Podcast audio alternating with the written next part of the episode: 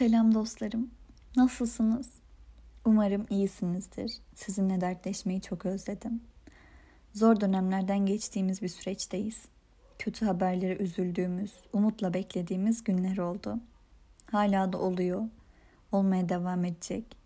Çünkü umut bence yaşam boyunca bırakmamamız gereken en önemli duygu. Bu süreçte her gün kendimi sorguladığım ve kalbini kırdığım biri var mı diye düşündüğüm bir süreçten de geçtim aynı zamanda. Özür dilemem gereken biri var mı diye düşündüm, kırdığım biri var mı diye düşündüm. Fark ettim ki insan böyle durumlarda kırıldığı anları değil, kırdığı anları düşünüyor. Çünkü en nihayetinde gün sonunda kendi vicdanımızla baş başa kalıyoruz. Ve bir tweet gördüm bununla ilgili.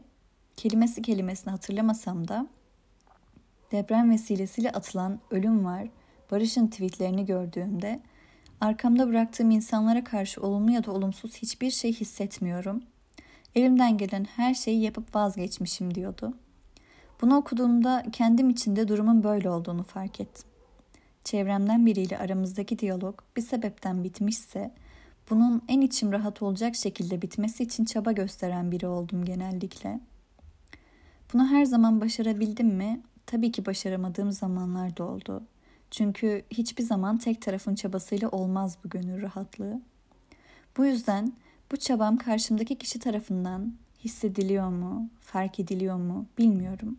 Ama önemli olanın vicdanımla konuştuğumda gelen cevap olması gerektiğini biliyorum. Diyeceğim o ki, küslüğü de, kırgınlığı da yük etmeyelim omzumuza. Umarım daha güzel, daha aydınlık günlerde tekrar görüşürüz. Kendinize dikkat edin. Hoşçakalın.